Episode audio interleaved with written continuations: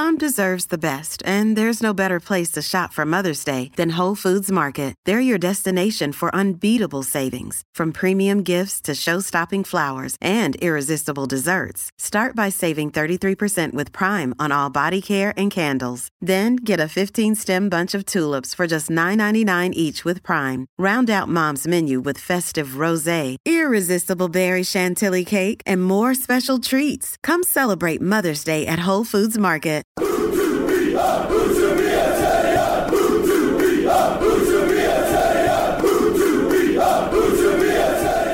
Hello and welcome to U two B. Ah, I've decided to commit to it. I'm back with Jim Chisholm this week. How are you doing, Jim? I'm I'm fine, thank you. It's a very bold commitment. Yeah. I applaud you for it. Um, and thank you for having me back, because you couldn't find anybody else, but it's it's appreciated. Yeah, I mean, I, I haven't said who I am. I'm Stephen Chicken. You, you probably, hopefully, you know. Repetition that procedure. You don't yeah, need to. Exactly.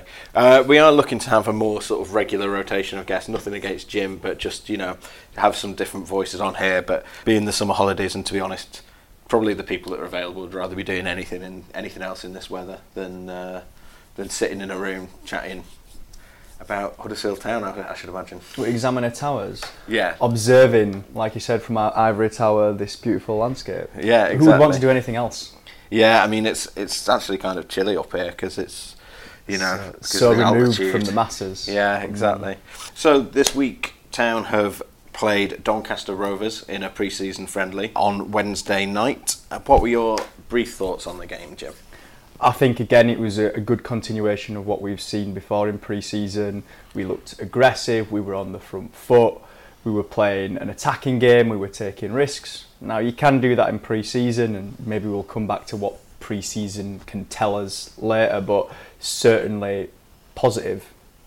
It was interesting to see so many youngsters. I, I think, I don't know if that's uh, a case of he's, he's trying to sort of save the players' legs a little bit, and he's going to give the ninety. You presume he's Sievert's going to give ninety minutes to the first team on Saturday against Montpellier, but D- Donny were basically playing a full-strength team, and Town were playing all the youngsters. I think I worked out that the average age was was twenty-two and a half or something like that, twenty-two point eight, I think it was.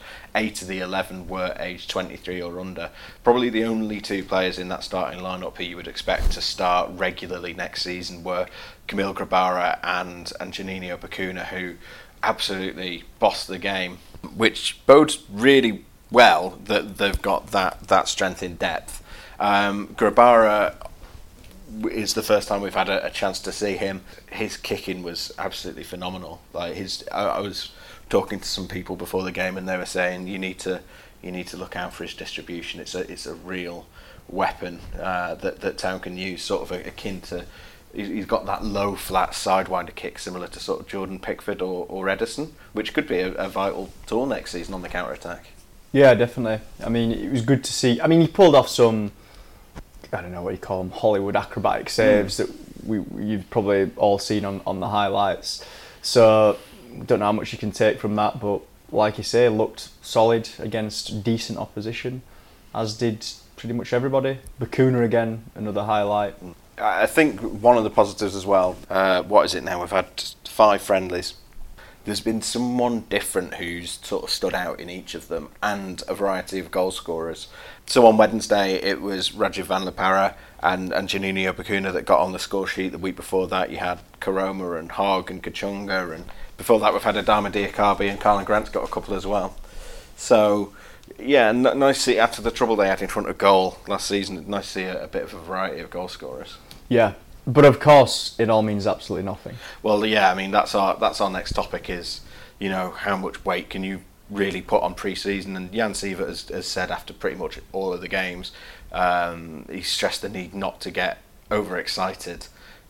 What what's your view on, on pre-season, Jim, and, and how much how much how much does it actually mean? Uh, pre-season means that much to me. If I was I was playing it on FIFA, I would simulate it all.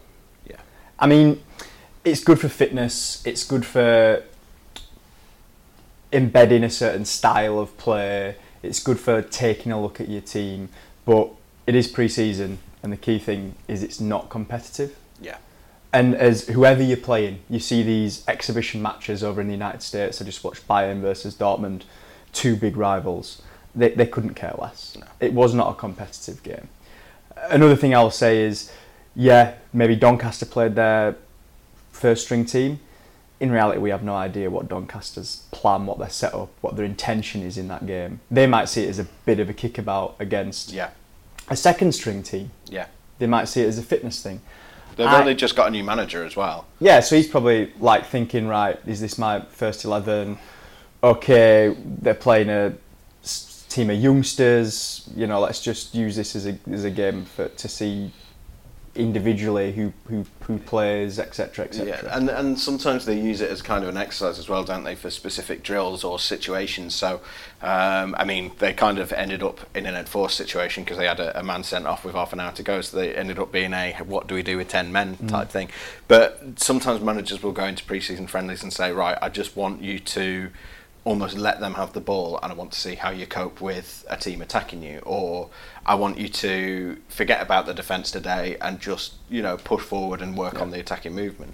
And again, you don't know what the opposition have been told in that respect either. And the other key thing is there's no pressure whatsoever on the players. They're often playing in, in front of half, even seventy-five percent empty stadiums. Mm. There's a kind of carnival atmosphere um, uh, around friendlies, particularly because of the time of the year, and particularly because of the weather, and everyone's out for a good time. I've, I've seen Town absolutely turn quality sides over in pre-season, and I've seen us get battered by absolute dirge, and in the end that was never an indicator of how we would perform come that first whistle on the first day of the season. I, I think it's been positive because we've had a very poor season and we're coming off a lot of a season of a lot of negativity, mm. uh, a lack of confidence. So it, I think this, more than any other pre-season we've had in recent years, has been important to hit the ground running, to win games, for people to get on the score sheet. But come Derby, I don't know what's going to happen in that game. Yeah, exactly. We, we we could turn them over or they could turn us over. Yeah, they'd probably I mean, be nil-nil. But I mean, I've I've had people in my in my mentions saying it's kind of the opposite, that they. They, they think that there's a pattern that when Town have had a bad pre-season, it's turned into a bad bad season, and when they've had a good pre-season, it's turned into a good season. But I kind of feel like there might be a bit of selection bias there, I don't, confirmation I, bias. Yeah. I mean, if you look at last season, everybody remembers, because a lot of us went to that Accrington game, mm. which was one of the most painful experiences I've ever been put through. Um, maybe that's a slight exaggeration. Yeah, you've had a charmed life. Yeah, yeah, absolutely. Yeah. Well, what can I say? Here I am, an examiner towers. Um, however, I think people forget that we, we beat a lot of decent teams. Mm. We comfortably dispatched that Leipzig team, yeah. I believe, and, and, and a few others. Lyon and Bologna, yeah. I think it was. So it is, it is in hindsight, selective memory, and, and people pick out those really poor performances. Yeah. So, and and like and likewise, I think.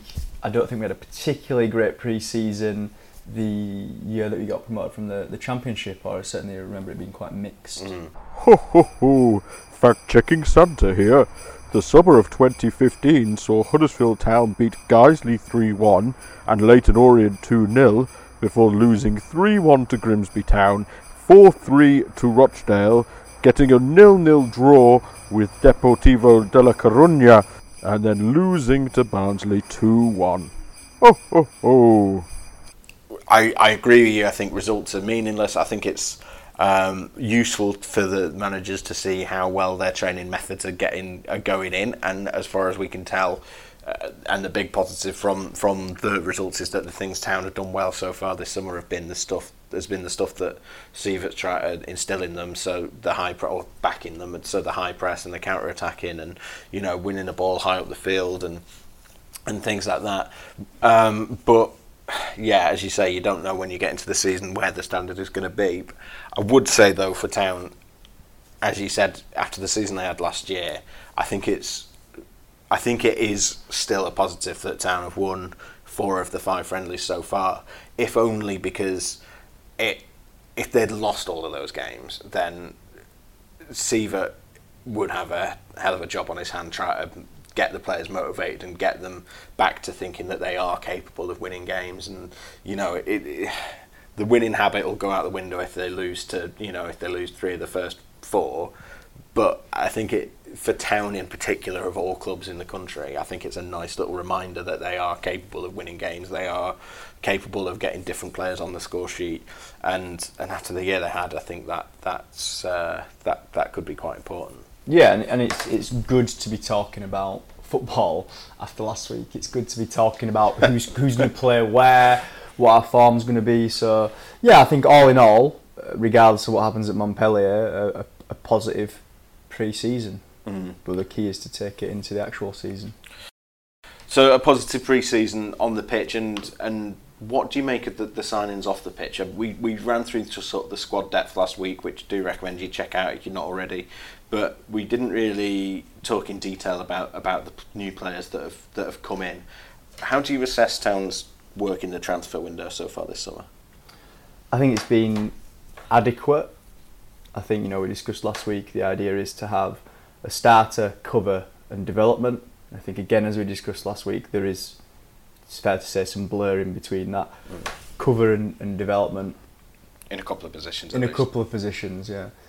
So I think in terms of, we've clearly gone for the young, up-and-coming players with potential. And we've always done that. I think last season, that was a terrible, terrible mistake.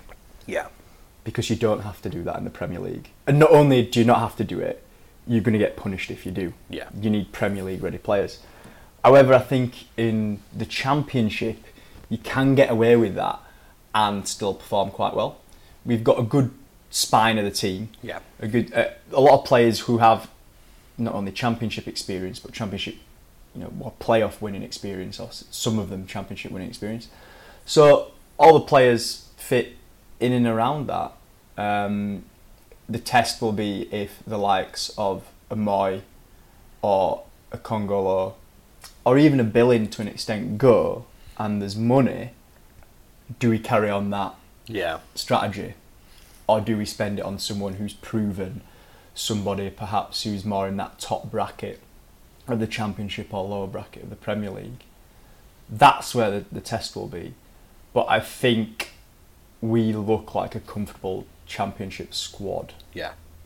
Yeah, I mean, one of the things that the club have talked about quite a lot this summer is this idea that, that I mean, every club says it, but they're looking at, at character and profile as much as they are ability on the pitch. And they have specifically gone after players that, that had promotion campaigns or, or successful campaigns last season. So Josh Koroma was brought in late in Orient, they got promoted. Tommy Alphick was brought in from Aston Villa, they got promoted. Reece Brown came in from Forest Green Rovers, they got to the playoffs, which for them, a club of that stature um, in League Two, was a huge achievement. And they've specifically gone for those players that have got that, that what they think of as a winning mentality. Just, I think, just because after the season Town had last year, and, and to be honest, to an extent the year before, where they were battling at the bottom of the table, they wanted to inject a little bit of of of that spirit, that winning spirit, in back into the dressing room by bringing in players that have come straight from clubs where, where they've been doing that. That's actually so, quite impressive when you think about it. Yeah. yeah. Uh, and yeah, on top of that, you've got Herbert Bockhorn and and Camille Grabara as well, um, who, as as we mentioned, looked all right against Doncaster, and, and I, I I expect that he'll be playing as as the first choice goalkeeper so next I, season. Yeah.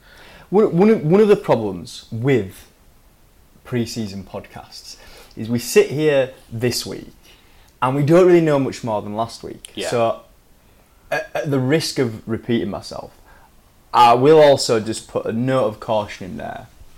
Bockhorn, in reality, we know nothing about. Yeah. None of us watch German regional leagues. Koroma was playing in the National League. Yeah, he's come from non-league. It's such a big step up. We don't know how he'll step up. Yeah. Same with, with Reece Brown, obviously, League Two.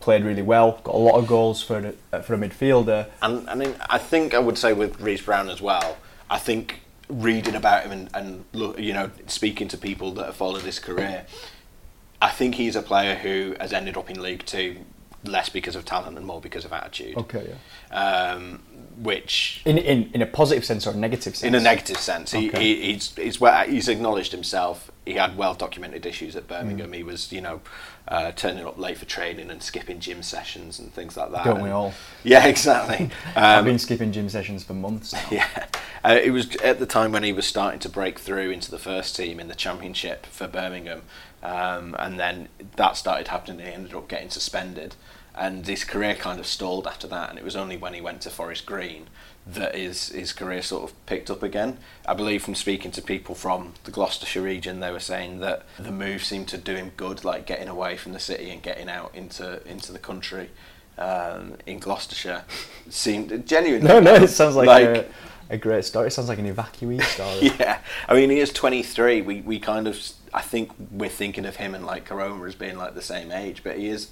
Uh, by by town standards, one of the most Ancient. senior players. Yeah. Well, I mean, the, the the thing is, is one, two, three, four of them could all step up. Yeah. Some of them might not, and we should be prepared for that, and we should give them time and space. Yeah. A, a player, I think, someone like, maybe not a direct comparison, but someone like a Joe Lolly. Yeah. When he came to the Championship from the National League, he had fits and spurts of clear talent. He was raw, and that was exciting, and that's something I see in Koroma. Yeah. But it took him a while. Yeah. And it's only, you know, what, three, four seasons on that he's a comfortable, talented Championship player. Player of the season at Forest. Exactly. And and now has a fifty million pounds price tag allegedly on his head. So it does take time. And when you're nineteen, twenty, twenty-one... you make mistakes. Mm. It's gonna it's gonna be a, a hell of an experience for Koroma to go from playing in front of, you know, to, admittedly at, at, at that level, uh, a decent crowd, to playing in front of twenty, twenty-two, twenty-four thousand people. We sometimes don't think about these things. Yeah. That these are young men. Yeah. And if you think if you think back to when I was nineteen, I mean, God, I could. We yeah. barely put one foot in front of the other, so we've got to give him credit, and we've also got to recognise that and give him time, give him space as fans on the internet, because these are young men growing up in a generation where they do have access to social media. They they will watch it, also in the stadium, on the terraces. All I would say, and I think all, all it's fair to ask, is that give them time, give them space, let them make mistakes and grow into themselves yeah. at a higher level. And that's off the pitch as well. Like, as I say, we mentioned Reece Brown, and um, I should say the end to that story was, was they were saying he matured massively, and, you know, he, look, he looks like... ready to move back to the big yeah, metropolis yeah, of Huddersfield. Exactly. But... And and he's acknowledged those mistakes himself. But, like, as you say, you think about yourself when, when you're that age, and it's like... you know, there is a lot of stuff going on in your personal life, although they, you know, the club do as much as they can to try and, you know, cosset them without suffocating them, uh, and and keep their mind on, on, on the ball. At that age, inevitably, you're going to have stuff going on in your personal life that that affects your professional life. And moving to a new city is like, it's something that we never talk about in football. Mm. Like, but it's not an inconsequential thing. No. To, if you spent all your life living in London, as Koroma has, I believe, and then you, you move up to, to Yorkshire, it, it can be a bit of a culture shock, and it, it you're not going to be performing your best while you're still trying to, you know, sort yourself out and sort your life out and, and get used to, to a new way of, of life in a new new town. Just like when, I mean, I'm sure we've all had experiences of moving away for a job or for university, you know, it takes time to adjust. Yeah. Whatever. And footballers, just because they get paid money, doesn't mean that they're still not human beings. Yeah, and, so, it, and it's not to say that no footballer ever hits the ground running, or no young player can ever slot into a first team, because obviously, demonstrably, they can. But I think you're right to sort of sound a bit of caution and, and, and sort of plead for a little bit of patience with, particularly the younger players. The, the the other the other player we've not talked about transfer wise, who is at the other end of that scale, is Tommy Elphick, though, mm-hmm. who's thirty-one. Been captain everywhere. He's been glowing reports from, from every manager he's ever worked with, we, which we, we did talk about a little bit last week. Uh, how how do you view that? Do you think getting in that experience alongside the youth was was important for Town to do this summer? Yeah, definitely. I think it echoes some of the kind of transfer dealings we did when we were in the, the Championship. You know, bringing in a, a Schindler or a Lerver or a Heffler.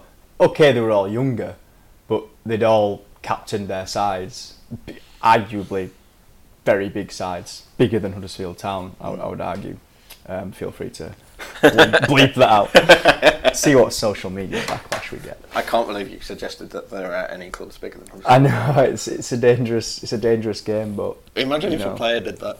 Fear not, fear not the path you're walking on for a lack of other people walking on it. I believe that was a, a butchering of a Robert F. Kennedy quote. Um, so yeah, I mean, obviously it's positive. Yeah, Elphick has. brings his own issues. He hasn't played a great deal of football recently. He strikes me as someone who lacks pace, mm. and perhaps that's not the best partner for Schindler to have, yeah, because he's not the fastest either. But again, he clearly is somebody, and you know, you've seen some of these pre-season games, he's somebody who talks. Yeah. He's not shy. Yeah. And I think Schindler, although he is a leader, he's not a vocal leader. Mm. It's positive to have, have him in the team, positive for him to, you know, show other players and to have that kind of respect that, you know, I've been there, I've done it. It seems to be, I mean, I'm not going to like claim that like I'm an expert on the social mechanics of Huddersfield Town based on do. based on having been to two and a half training sessions. The one I went to on Friday up at P P G Canalside, it started absolutely lashing it down. I was there with my laptop, I was going to live blog the whole thing, and then heavens opened and it was it's like, well, I can't even write, so this was a this was a waste of time. Anyway, Elphick strikes me as having like a sort of an, a natural earned respect. He's he's not he's not a Roy Keane who's going around breaking people's balls and, you know, as far as I can tell, um, he's just he's he's just got this a, a quiet dignity to him, and you know, I'm sure that he, he will give people an earful if they need it. But, yeah, I think, again, speaks of the kind of characters that they're trying to bring in. They they don't want players that are going to come in and, and shout at, shout at everyone. Yeah, I mean, speaking of, of players that have been shouted at. Yeah. Would, I mean, the Billing and, and Zanka sagas drag on. I know we've heard this week that potentially Billing is slated for a, a seventeen million pounds move to Bournemouth. I, I would be very sceptical of that number, mm. not necessarily the move itself. And Zanka, I believe, is still linked with a move to Fenerbahce. Yeah, that one keeps coming up. three point five million euros. Mm. Um, I actually bumped into some uh, Fenerbahce fans in, in Lisbon, and, and they were asking me, you know, is this going to happen? So it's clearly got maybe more legs if it's been reported in the Turkish media as mm. well. Uh, I'd, I'd like to just, I'm not going to say defend both of them, but maybe put both of their situations into some perspective. So I've got kind of like three points to make. The first is on, on Billing. You know, we spoke about the likes of Koroma and Reece Brown being young men, um, having to adapt to the world like like we all did at that time. Um, I think Billing's in the, the same situation. Mm. I think if you're in a job and you don't particularly like your manager or your boss, and you go away to your home country and you get interviewed by a newspaper and, and, and you say all this stuff, and to be honest, it was it was out of order by Billing. Yeah. But again, he's he's still quite a young man, and he is somewhere clearly where he doesn't want to be. And we've all been in that situation, right? We've all been in a job that we didn't like. From what he said in his interview, and I, I do not know whether this is true or not, he says that, you know, Jan Siewert's this kind of guy who is, is very in your face. He'll tell you what he thinks, and he's a bit shouty. And I, I, I can believe that. A lot of, a lot of coaches are. Um, some people just don't respond to that. Mm. And I think there's this, this attitude, particularly see fans saying, oh, well, you know, back in my day, you know, you'd go in and you'd get the hairdryer treatment. And, and the truth is, it's not back in the day. Mm. People respond to different things, and I think a lot of players actually need an arm around them. Yeah. Um, well, people go on about the hairdryer with Ferguson, but, like, you read about how he treated Eric Cantona, and he would never subject no, Cantona it, to that. He gave him complete carte blanche yeah. to do what he wanted because he knew that was the kind of player. I like that you went French for the... Uh, well, you know, I, I was, it was... You could have said a blank slate. I, it, was, it, was un, it, was un, it was unintentional, but I will absolutely take credit for my cultural uh, vocabulary. Absolutely. I mean, there's a story about, like, I think it was like a post-season meal or something like that, or an awards day award, or something along those lines. And Lee Sharp, who I think it's fair to say was a bit of a, a troublesome player at times, turned up looking a bit of a scruff, and Ferguson gave him a right rollicking in front of... of of the rest of the squad, and then Cantona turned up in like a t-shirt and jeans, and it's just like, oh, great to see you. yeah. But but that's because Eric Cantona could do his talking on the pitch. Yeah. And Ferguson knew knew that he needed him. Now I think that's where Billing's gone wrong. I think Billing maybe overestimates his ability. He's clearly a talented player. I, I, I, I've I've said this on, and it's documented. You know, I've I've, I've just uh, so you know, I've said this multiple occasions. Give me Give time, time codes. codes. I've said this on multiple occasions. He always struck me as the kind of all-round midfielder. Yeah. Um, he could tackle. He could.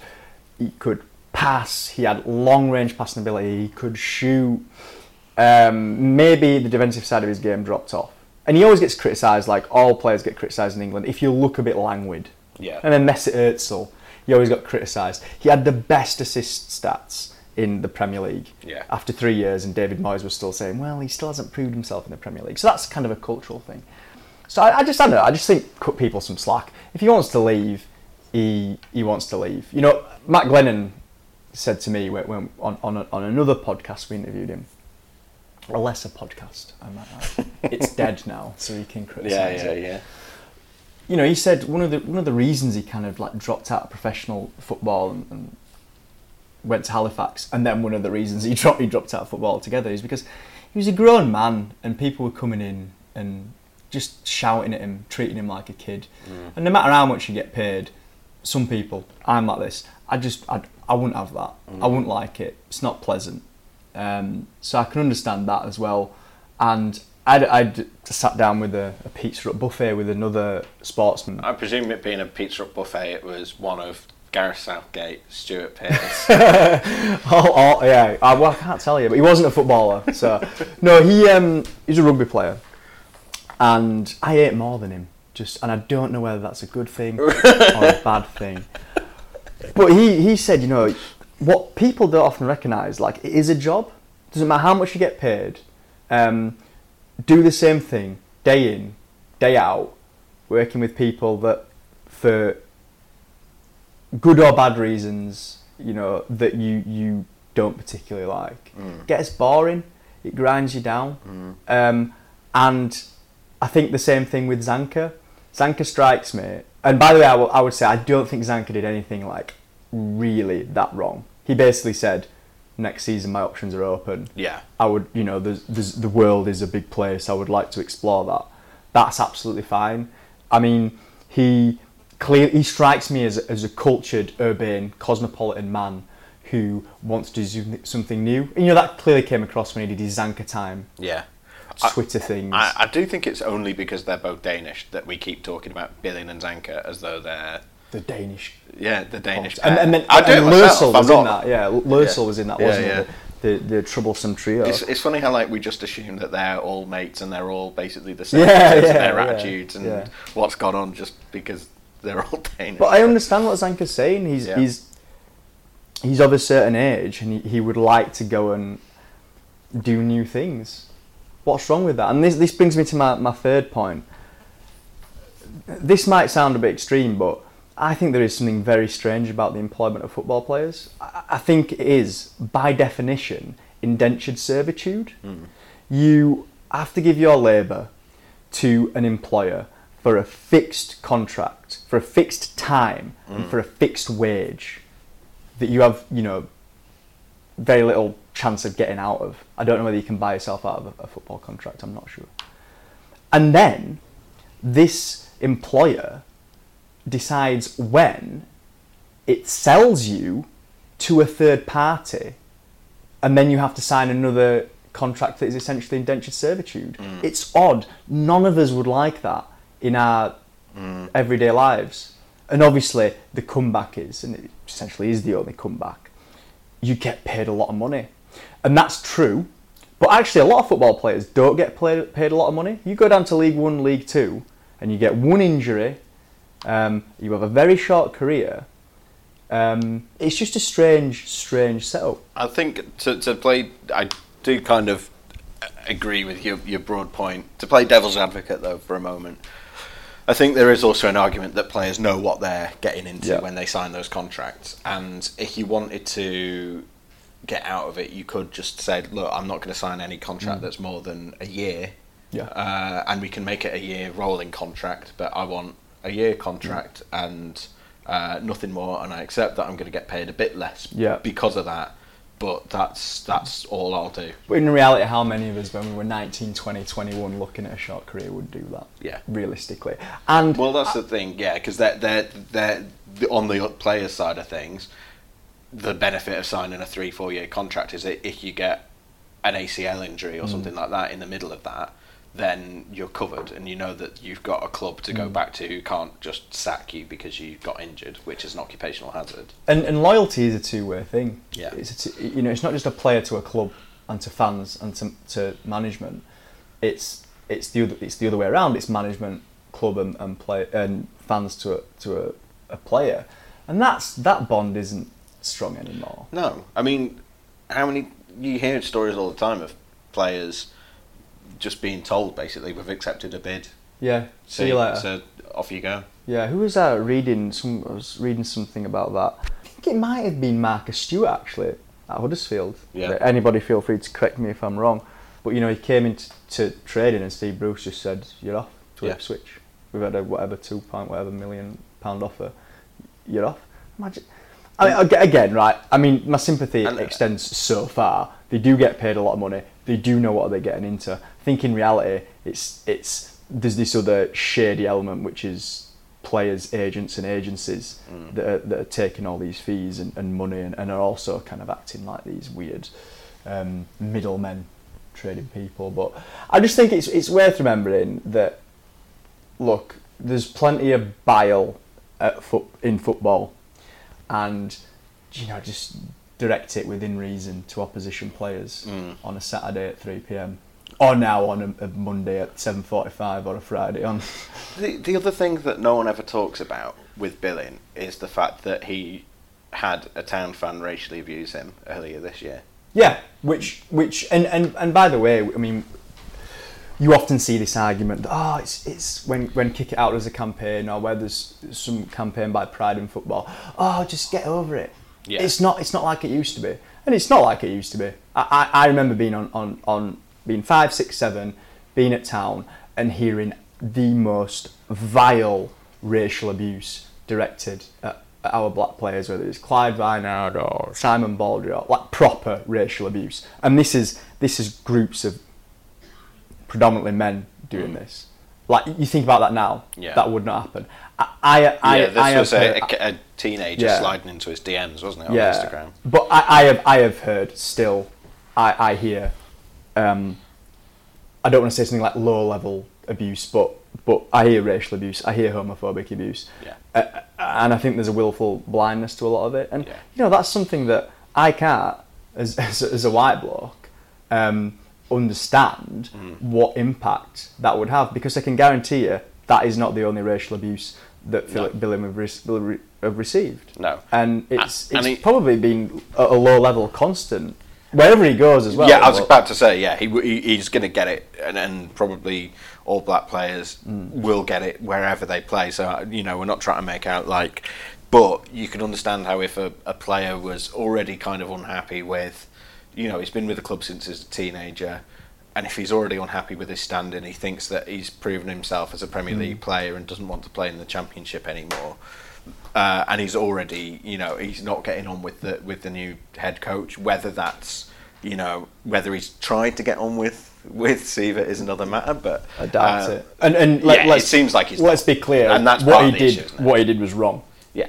What, what, it was definitely a disciplinary offence. Yeah.